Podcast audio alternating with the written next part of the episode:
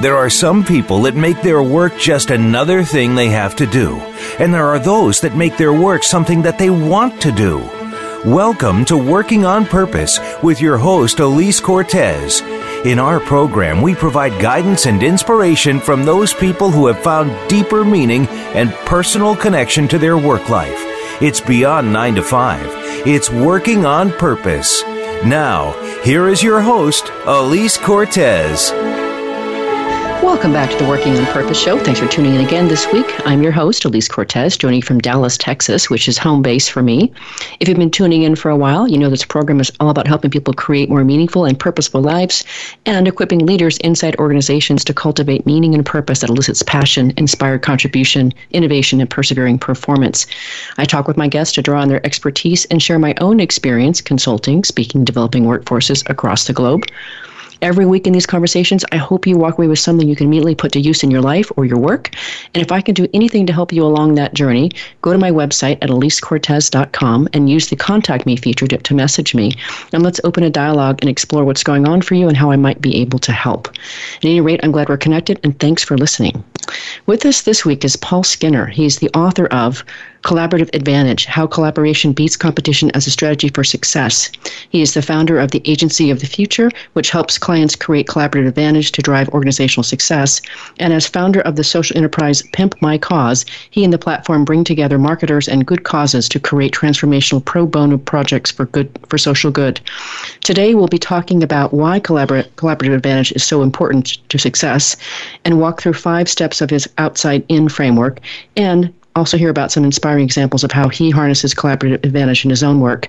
He joins today from London, England. Paul, welcome to Working on Purpose. Thank you very much, Elise. I've been very much looking forward to our conversation. Me too. And as I told you, I read your book from cover to cover, and I got so much about it, out of it for myself. And I'm really, honestly, very excited about how that's going to change my own direction. So I really want to thank you for coming into my world and really giving me something beautiful. Thank you.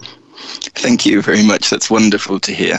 Yes, yes. Isn't it nice to know that all the effort that you put into writing that book actually made a difference to at least one person on the planet, that being me?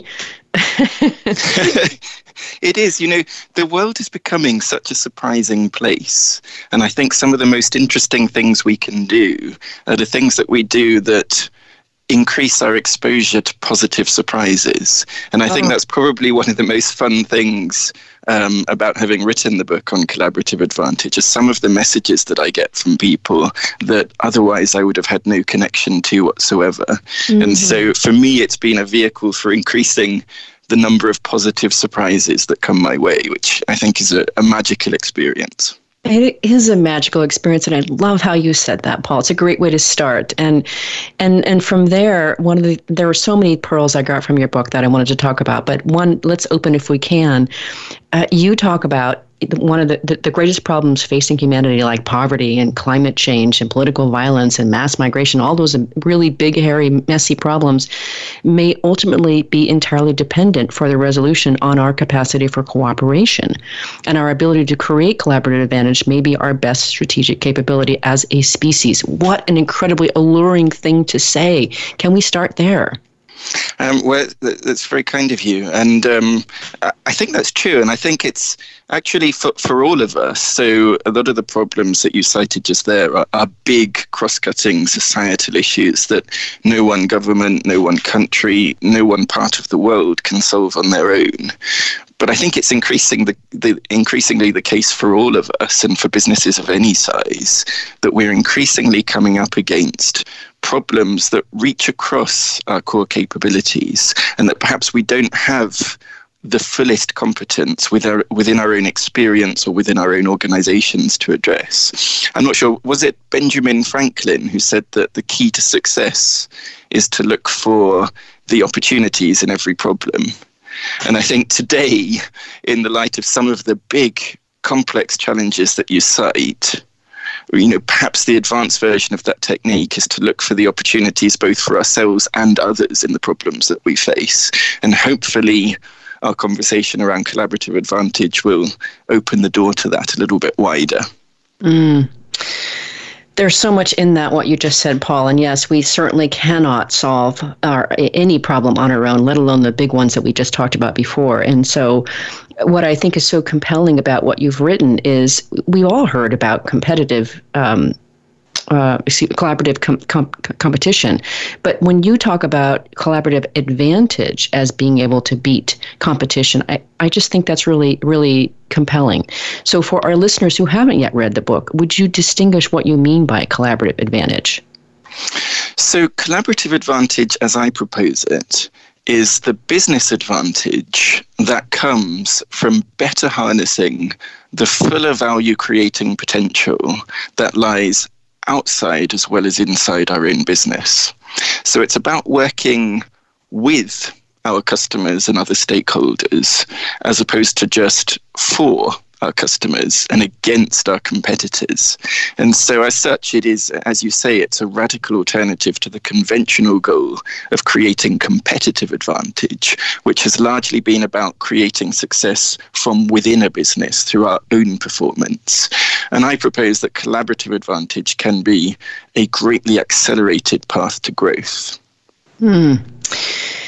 I, I know that we're going to talk about this a little bit later when we talk about what you've been up to uniquely in the world, but where did this come from for you, Paul? I mean, how did you start to really see? Because to me, this is a very unique lens on the world. Where did this come from for you? so, I suppose, in terms of my own influences, um, two things that are very important to me every day. First of all, I have a daily practice of meditation.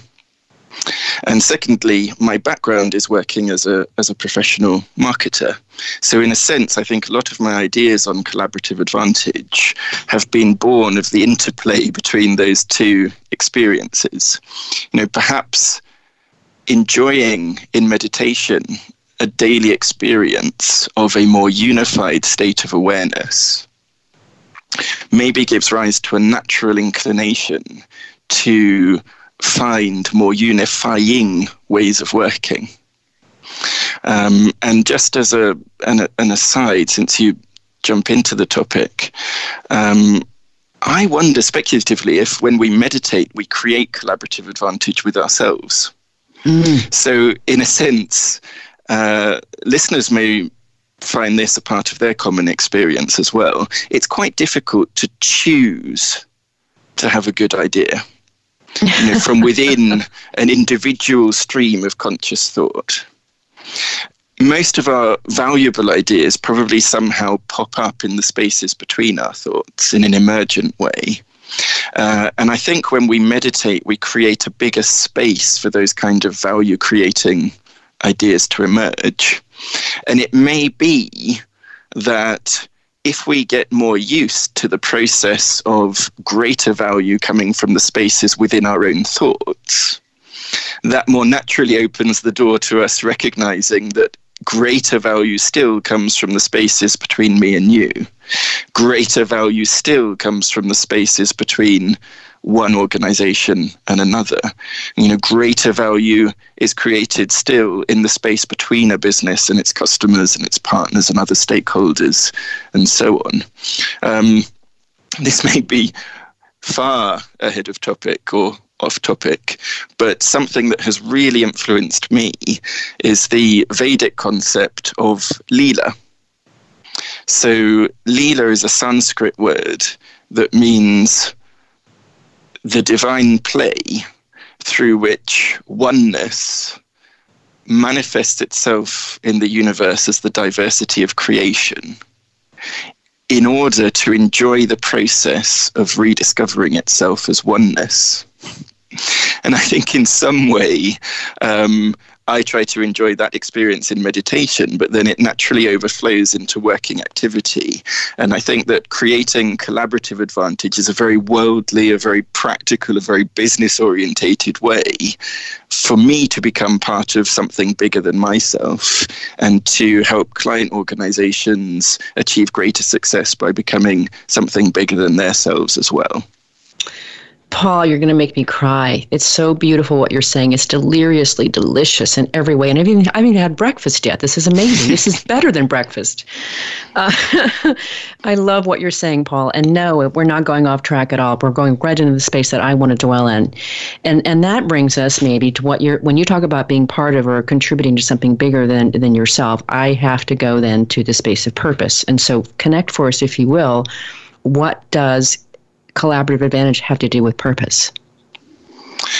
Well, Collaborative Advantage proposes a new purpose or a new endpoint for strategy itself. So it's a new goal for business strategy.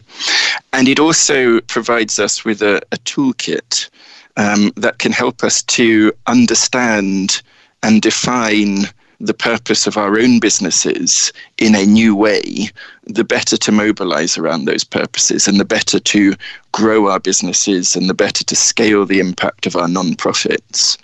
And I would say, in, in some ways, um, it's a very simple idea. You know, I would say that business has always been essentially an act of cooperation. You know, if I'm in business and you're my customer, then if I'm not doing something that in some way helps you to improve your life, we could ask why I'm in business in the first place. Equally, if I'm not providing it in a way that through some kind of exchange enables me to sustain and grow that business, then how can I exist in business in the first place? But it so happens that almost certainly the most influential idea in the history of ideas about business strategy the idea of competitive advantage has come to so dominate our thinking about how you create success in business uh, that it has come to overshadow that essentially cooperative nature to business. And my hope is that we can use collaborative advantage to restore human purpose to the particular stories that we tell ourselves in the form of our organizational strategies and to better harness our innate capacity for cooperation as a means for fulfilling that purpose. Sounds really good to me. Amen. awesome. My best recruit. Right, absolutely. Absolutely. I'm so in for that. Well, let's do this if we can, Paul. I think it's interesting. And when I was reading your book, I really got way more present to the idea of, of the, the notion of how we've really embraced competitive competition in our world. So, mm-hmm. what what is, if you will, we've, we've been so conditioned to embrace competitive advantage. What are its limitations? Well, I should say so. Other people have criticized the concept of competitive advantage before me, and then I've brought my own distinct criticism to bear on it. So, some people have pointed out that it's too often a zero sum game. If I'm looking to compete with you, then my natural inclination is to try to replicate what you're doing, but to offer more of it for less, which mm-hmm. can ultimately just extract value from our businesses. Others have pointed out that it's too often been used to prioritize shareholder value in a way that may have been too often to the active detriment of broader stakeholder value. Financial analysts have argued that the length of time that you can hold on to a competitive advantage has diminished at an ever accelerating rate since the idea was first introduced. And then you have people like Kim and Mauborgne, who wrote the Blue Ocean Strategy series of books, who argue, I think, quite convincingly that the biggest changes and the biggest disruptions we're likely to face probably don't come from our competitors anyway. And what I would add to that is the notion that the idea of competition and competitive advantage creates a perception whether we're deliberately buying into it or whether it's just infiltrated our assumptions it creates a perception of the relationship between the business and the environment in which we operate, which causes value to be left on the table. So it too readily reinforces the idea that it is we inside the business who create value. It's our performance that counts, and that people exist primarily outside the business of relevance to us, either as competitors seeking to capture that value or as customers who I believe we too readily reduce to the idea of consumers. which is probably the single word in the whole of the English language that I most detest, because it seems to imply that our customers' human agency can be restricted to their capacity to diminish by a few units the world supply of whatever resource we happen to be selling them. Mm-hmm. Whereas I would say that we do well to remember that at any point in time, it is almost certainly our customers who are the people who are doing the very most to improve their own lives. And so perhaps our purpose in business can be best understood as finding the right ways to make it quicker or easier or more effective or, or even, as you say, more magical for them to do that. And what I want to endorse about that, Paul, I really appreciate how you've distinguished that for us. It's just stunningly beautiful, and also it speaks to what you what you say in your book about just uh, really uh, uh, encouraging and embracing human agency and I really appreciate that as a person who has studied psychology and sociology. The human agency gets to how we get things done, and how what you're saying is we're enabling people to do what they are already doing in life or can do for themselves. And I, I think that is such a brilliant way to look at how we are serving our customers in a different way than I think we probably have been for a long time. Thank you. Yes, I think that that aspect is incredibly important and it also opens the door to such a diverse range of knowledge and techniques to help us achieve that. You know, one legacy of competitive advantage perhaps is the whole idea of change management. And so change management takes as an assumption that the important change is the change that takes place within our business. But actually, if we think about human agency and unlocking the human agency of our customers, we realize that the most important change is the change that we can enable outside the business. And so that opens the door to us finding techniques from such a diverse range of fields, from psychology to the non-profit world, um, and finding all sorts of new perspectives on how do we accelerate that process of change. Mm. There is so much there, Paul, and I want to hold that thought. We want to grab our first our first break here, and then I want to get into your your outside in framework.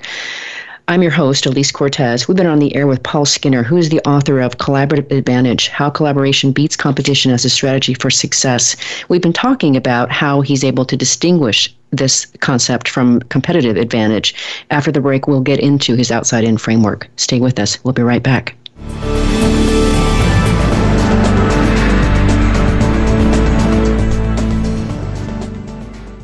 Elise Cortes is a speaker and engagement and development catalyst. She designs and delivers professional development, leadership, and engagement workshops and can bring her expertise to your organization. She will help ignite meaningful development within your workforce that will increase employee engagement, performance, and retention.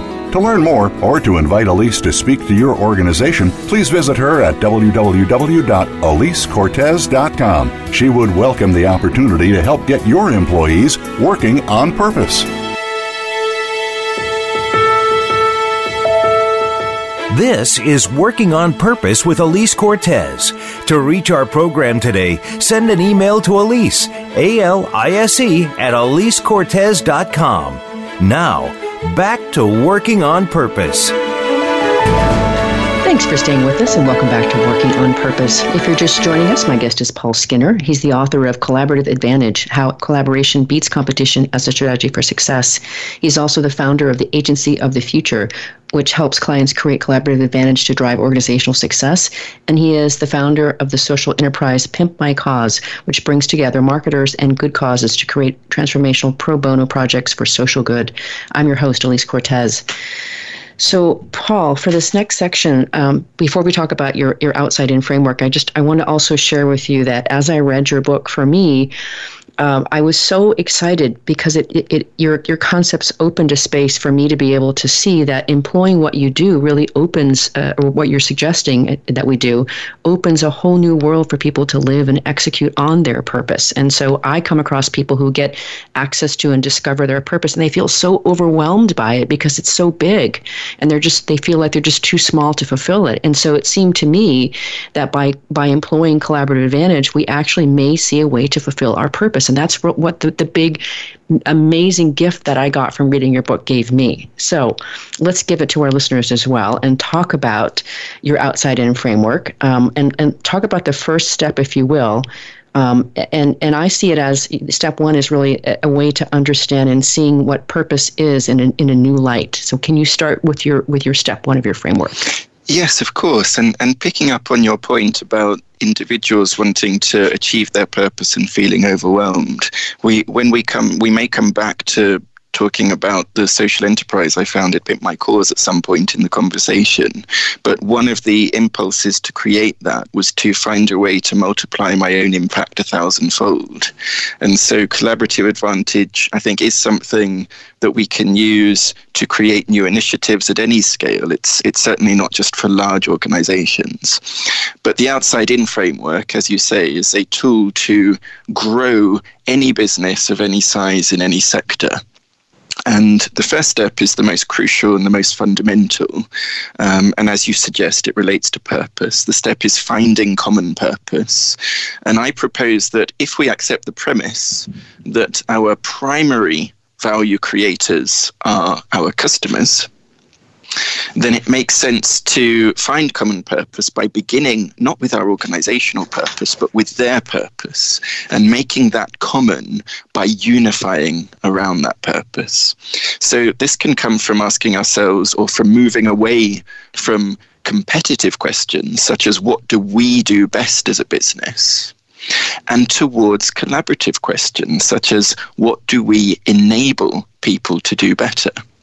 So, just to bring that to life with an example that we all know and almost certainly have all used at some point, if not on a very regular basis Amazon.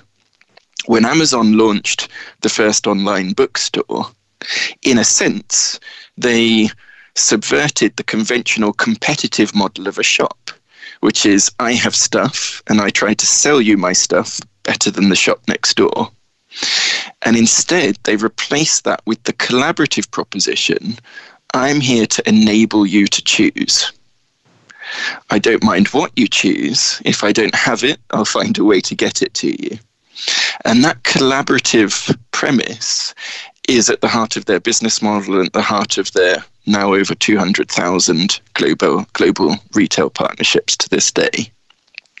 And so, step one is unique in that it's about making a fundamental switch away from seeing our business as a deliverer of change and towards seeing our business or our organization as an enabler of change.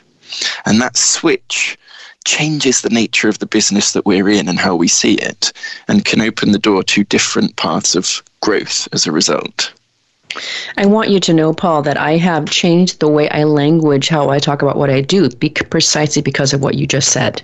I no longer say that I, I'm delivering something, I'm enabling something in people. And I want to thank you for contributing that to my world. Thank you. That's beautiful. Yeah, it is beautiful. Okay, so that's step one, finding common purpose. Step two is creating opportunities.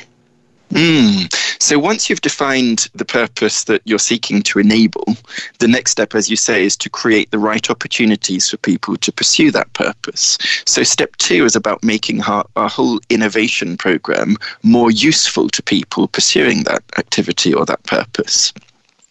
And so that can be about putting powerful cooperation enabling ideas at the heart of our customer value propositions, at the heart of our value creation process itself and who we work with to create that value. It can be about putting them at the heart of our business models or our forms of service delivery or customer support.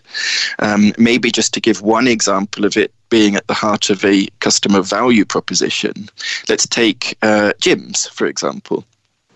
So you might say that the typical gym is not necessarily on the side of its members because often gyms are quite happy if we become a member of the gym but we never turn up. In fact, it, it leaves them quite profitable. One chain of gyms in the Netherlands decided to be much more on the side of its customers and developed the proposition train more, pay less. So they have a monthly subscription, and every time you go in to train, they take one in their case, euro of that month's subscription price to the point where literally, if you were to go in every day, you would train for free. And by demonstrating that they're really on the side of their customers in getting into shape, they've won the trust and love of their customers. They've expanded right across the Netherlands. Um, they're now uh, expanding into the countries around the Netherlands. And of course, having earned their customers' trust, they can also supply them with other valuable products and services and really grow that movement of uh, creating change through fitness. That's beautiful. Thank you. Yeah, that's a. I, I, I really appreciate that the examples really help us get get access to, to these ideas, Paul. The Amazon example just really the way you distinguish that and open that for us is, is gorgeous. And I didn't, as a person who's about to go to the gym later on today, you it made me think about the idea of how to really be on the side of, of customers in a, in a very different way. Mm. So, step three then is engage participation. So that is a lot to do with designing an environment which is conducive to the particular purpose that you're enabling. And in the book, one of the things I look at is the concept of extended cognition, which implies that our choices and decisions are so heavily influenced by the context and the environment in which we take them that it is almost as if our choices are structured in our environment more than they are structured inside our own minds. And so I would suggest, for example, that's why it's very difficult to judge people from history in the light of our contemporary values. Because it is very difficult for us to know how we would have behaved and what decisions we would have taken if we'd been in their shoes at the time. And so step three can be about making sometimes big, sometimes subtle changes to our physical environment, our social environment, the environment inside the business or, or, or, organization, or the external environment in which we're operating, which are conducive to the purpose we're supporting. So, to give one example, as you suggest, um, that's quite fun from the book. There is an example of a wine shop that was able to sell more bottles of French wine simply by putting French music on in the background. and one of the things that was quite intriguing about that is that it worked especially well on the customers who, when leaving the shop and were asked about the music, replied that they could swear that it wasn't playing when they were in there. It's delightful. And you know what I'm also getting here, Paul, which is so beautiful. Uh, I'm I'm really getting the threads, the interconnected threads of what you're what you're describing. And going back to what you said before about how the ideas maybe even emerged from your experience of meditating and then being a marketer. And I'm starting to see all the interconnectivity of of what you're distinguishing for us, and it's almost overwhelming, but beautiful. Thank you. I think it has emerged into a worldview that has certainly enhanced my own agency in being able to help people build ambitious solutions to complex problems. And I think another uh, point that comes out of your observation is that this is a very organic process. Mm-hmm. So the steps that I'm taking you through are five steps of outside in, but in reality, um, we can pull on any of those steps simultaneously. And it, it may not just be a linear process, it may be a more organic process that I'm simplifying by uh, uh, showing it in the form of five steps. And to that point, Paul, I absolutely do want to acknowledge one of the things that really stunned me about your book is that you have boiled down to something that something that is very, very large and beautiful and enveloping into something that we can digest, we can get our arms around.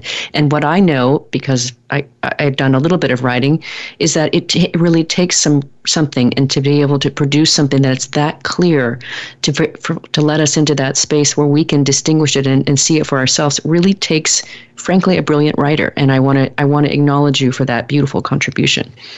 Well, th- that means a huge amount to me because in in writing the book for me, the most important act of collaborative advantage was the collaborative advantage between me and the reader.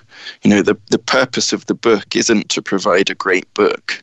The purpose of the book is to make it easier for you to take advantage of and use and create in your own way the best of anything that my experience so far can offer.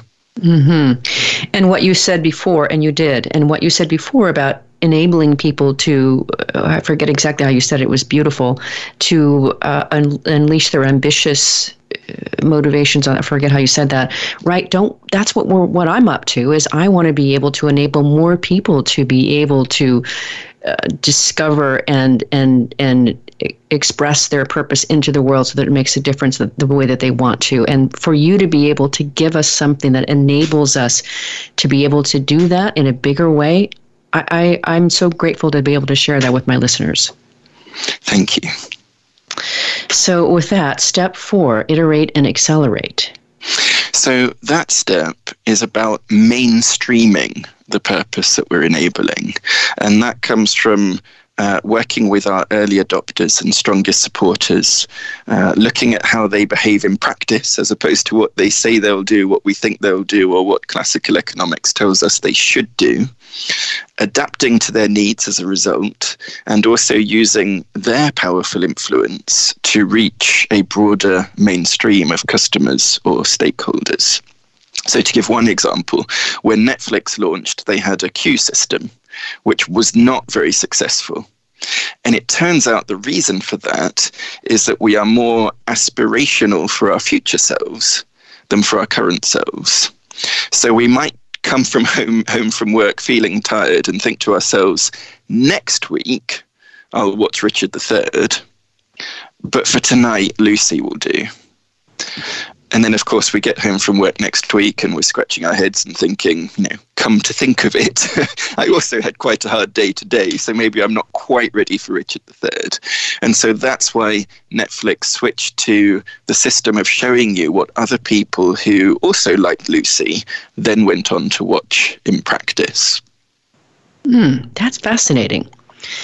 That's very fascinating. And I do certainly, we know of many organizations when we think about them that maybe came into the market with one idea and realized, hmm, that's not what, they, what people really want.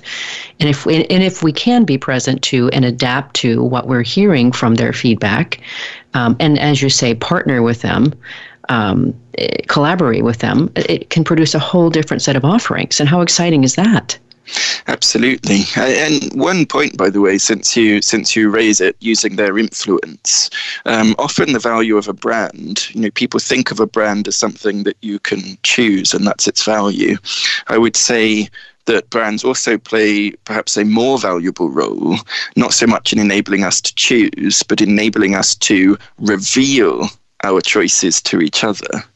Um, that's more valuable for us because a lot of our choices fundamentally are influenced by how we wish to appear to and engage with the people around us. And it's also more valuable to the brand manufacturers because perceived usage for a species as social as humans is actually the far a far greater influence over us than advertising or formal recommendations or or, or anything of the sort. And that also really goes to what you do beautifully in the book, Paul, in terms of really just helping us distinguish for ourselves as human beings just how much we we are in the driver's seat of our life and our it, it just it gives us something to stand from to be able to as you say help us understand our choices versus feeling like maybe they've been foisted upon us. Yes absolutely. Absolutely. And that takes us back to human agency Yes, exactly where I was going. Um, and so, if we can, before the break, would you would you distinguish for us your step five, build partnerships? So that is about helping us to scale further and faster than we could alone. You know, when I was writing the book, I came across a wonderful line from Antoine de Saint-Exupéry, who wrote that the perfect partnership is based not on looking at each other, but on looking in the same direction. And so, three ingredients I suggest in the book for great partnerships are first of all, a good shared understanding of the end user purpose you're enabling. Secondly, a good alignment of the interests of the organizations around that purpose. And thirdly, as a result, the ability to adapt over time. And in the book, I look at different categories of partnership, ranging from what you might call partnerships of unlikely bedfellows, where very different organizations come together free from competitive instincts, right through to what you might call marriages of convenience, where businesses come together who, in other circumstances, might not be uh, particularly concerned by each other's prosperity, but where they recognize that only by working together can they achieve sufficient scale in some way to best enable that end user purpose.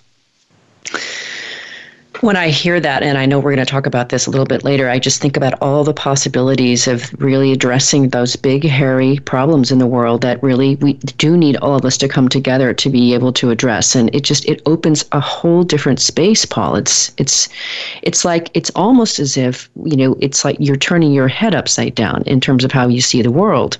Um, and I, I just I feel like it gives us such a different space to be able to see opportunity and, and even and even ourselves in the world and how we dance with it. Yes, um, some of the inspiration for Outside In actually came from having coffee opposite the Centre Georges Pompidou at a time when I was in Paris. And so that building, in case people are familiar with it, um, it takes the, the structural and functional aspects of the building, the escalators, um, the air ducts, and so on, that would normally be hidden away inside, and it puts them on the outside of the building. And it struck me that that was a good visual metaphor for how things like open innovation work. But then it struck me that actually we need to go further than that. It's not good enough to simply put the insides of a business on the outside the greatest value can be created by starting with the value that is created in the whole wide world around us and then finding the right way to work with and through that value from within the business. And that was the more anecdotal inspiration behind the outside in framework. I would love to live inside that beautiful mind of yours, Paul. And with that, let's grab our, our last break. I'm Elise Cortes, your host. We are on the air with Paul Skinner, who is the author of Collaborative Advantage How Collaboration Beats Competition as a Strategy for Success. He joins today from London, England. We've been talking about his outside in framework. After the break, we're going to talk about how he applies this, this idea into his own life and his work. Stay with us. We'll be right back.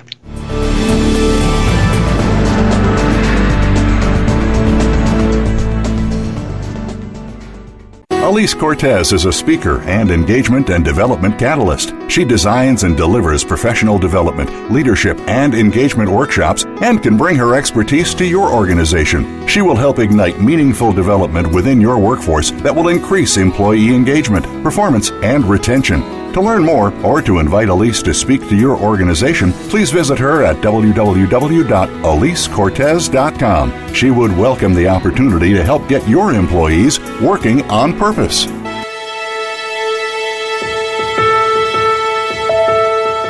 This is Working on Purpose with Elise Cortes. To reach our program today, send an email to Elise, A L I S E, at elisecortes.com. Now, back to working on purpose. Thanks for staying with us and welcome back to Working on Purpose. If you're just tuning in, my guest is Paul Skinner. He's the author of Collaborative Advantage How Collaboration Beats Competition as a Strategy for Success. He is the founder of the Agency of the Future, which helps clients create collaborative advantage to drive organizational success. And he is also the founder of the social enterprise Pimp My Cause, which brings together marketers and good causes to create transformational pro bono projects for social good. I'm your host, Elise Cortes.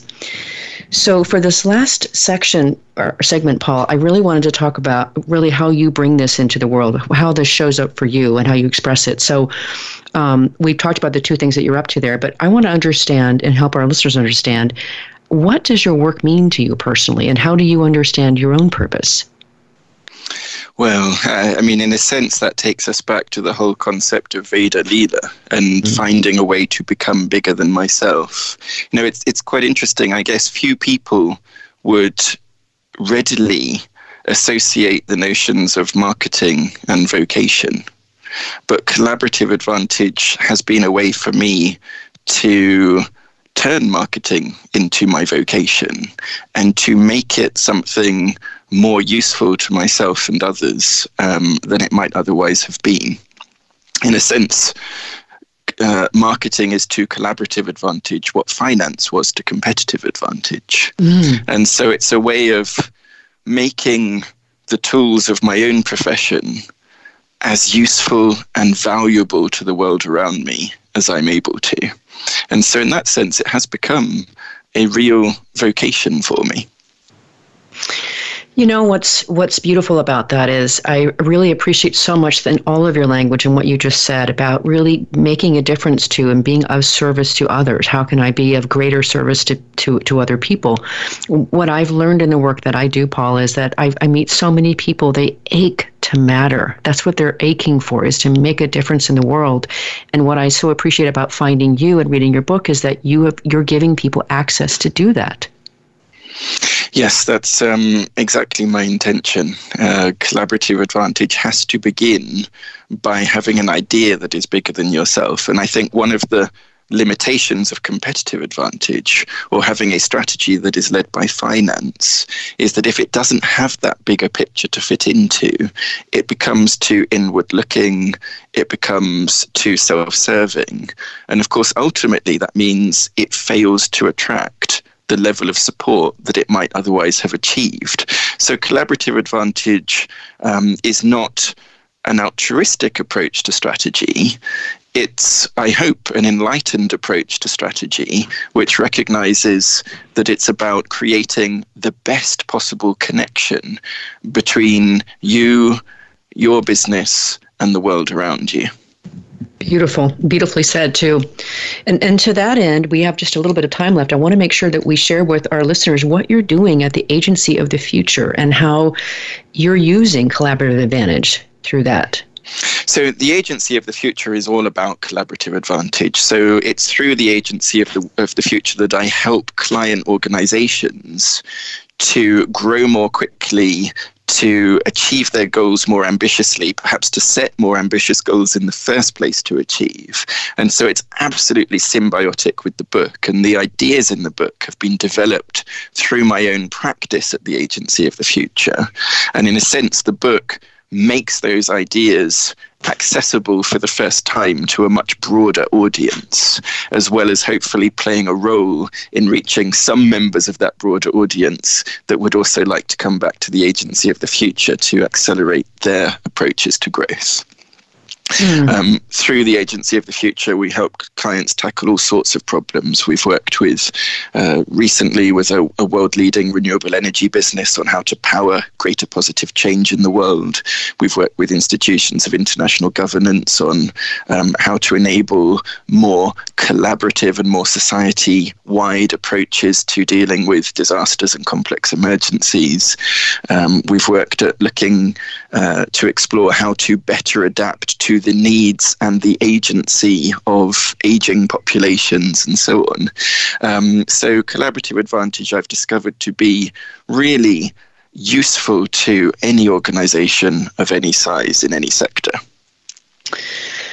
You know, Paul, one of the things that I say when I'm out speaking is I often will open my talk with the, and ask the audience one question, and that is, what will you do with your one precious life? And it strikes me that you are doing magnificent things with your one precious life, and you're helping others do the same. I think that's one of the uh, kindest things anyone's ever said to me. oh, you're going to make me cry. It's good, though. Mm, I'm good. I'm fine. beautiful. It's beautiful. So to the, to that end, let's let's hear about this beautiful social enterprise, Pimp My Cause. Talk again about you know duplicating yourself over and over again and making a difference. Help us understand yeah. what that is. And, and I really want to relate that. Since you've really picked up on this idea of human agency, I want to find a way to circle back to that. So, so Pimp My Cause came from the fact that I had enjoyed offering my marketing skills to particular charities and social enterprises that I believe in.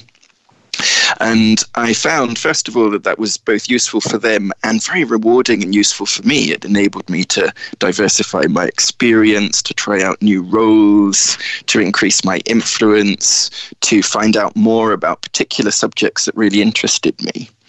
And that most of my opportunities to do that had come about in quite random ways.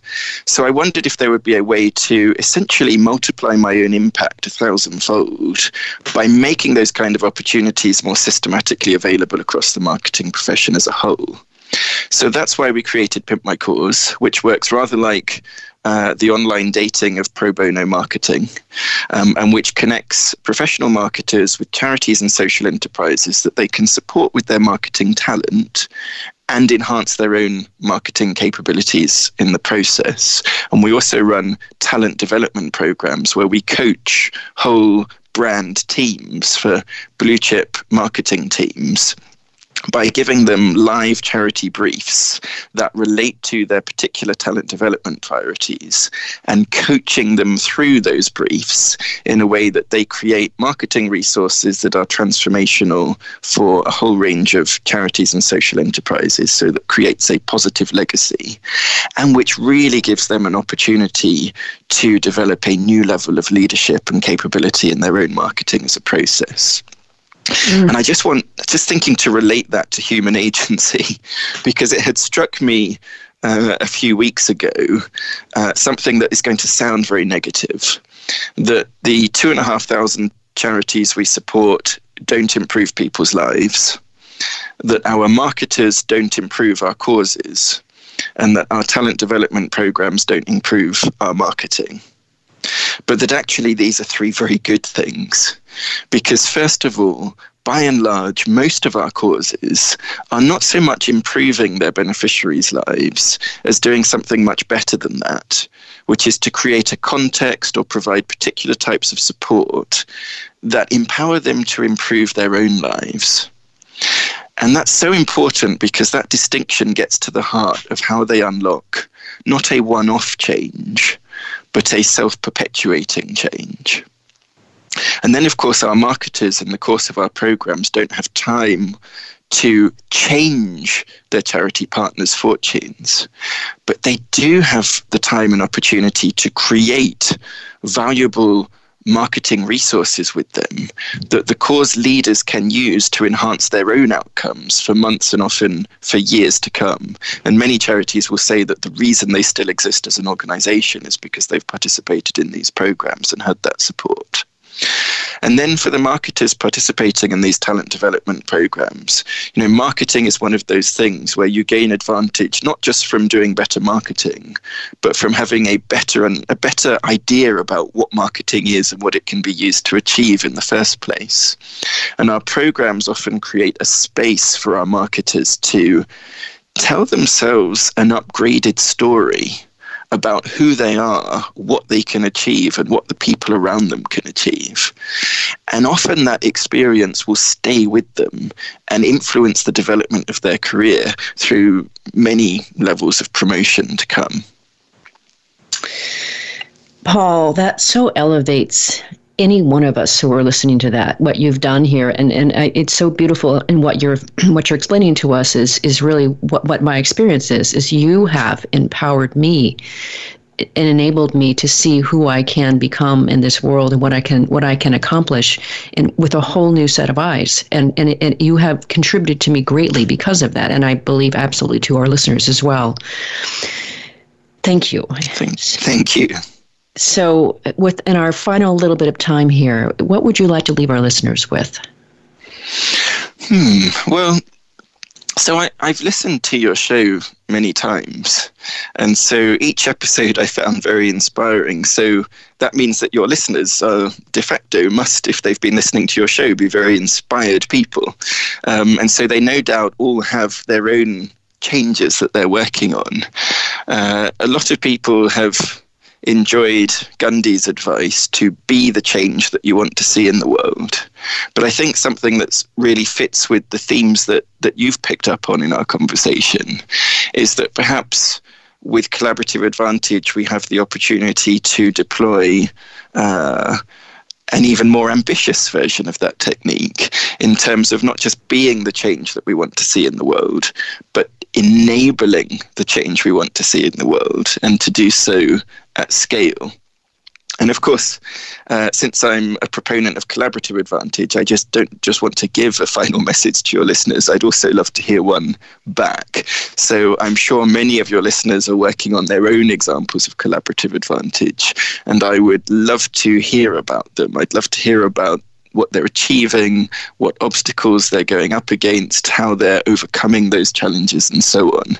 Um, and maybe the next time I'm talking about collaborative advantage, I'll be using the example of one of your listeners. Brilliant. I absolutely invite the same. I would love to be inspired by hearing what our listeners are up to in the world. And with that, Paul, thank you so much for showing for sharing your beautiful gift of yourself with us. I have gotten so much from reading your book and being in conversation with you, and I look forward to further collaborative advantage conversations with you. Thank you, Elise. If you want to learn more about Paul, his book, Collaborative Advantage How Collaboration Beats Competition as a Strategy for Success, or his work in the Agency of the Future, or what he's up to at Pimp My Cause, start by visiting the A of the O.com. So, really, it's T H E A O F.com, the A of O excuse me, is that, is that right, Paul? Uh, the AOF, so THEAOF.com. I'm also on Twitter, I Paul Skinner, and people can find Pimp My Cause at pimpmycause.org. Wonderful. Thank you, Paul. My pleasure. We hope you've enjoyed this week's program. Be sure to tune in to Working on Purpose, featuring your host Elise Cortes each week on the Voice America Empowerment Channel. This week, find your life's purpose at work.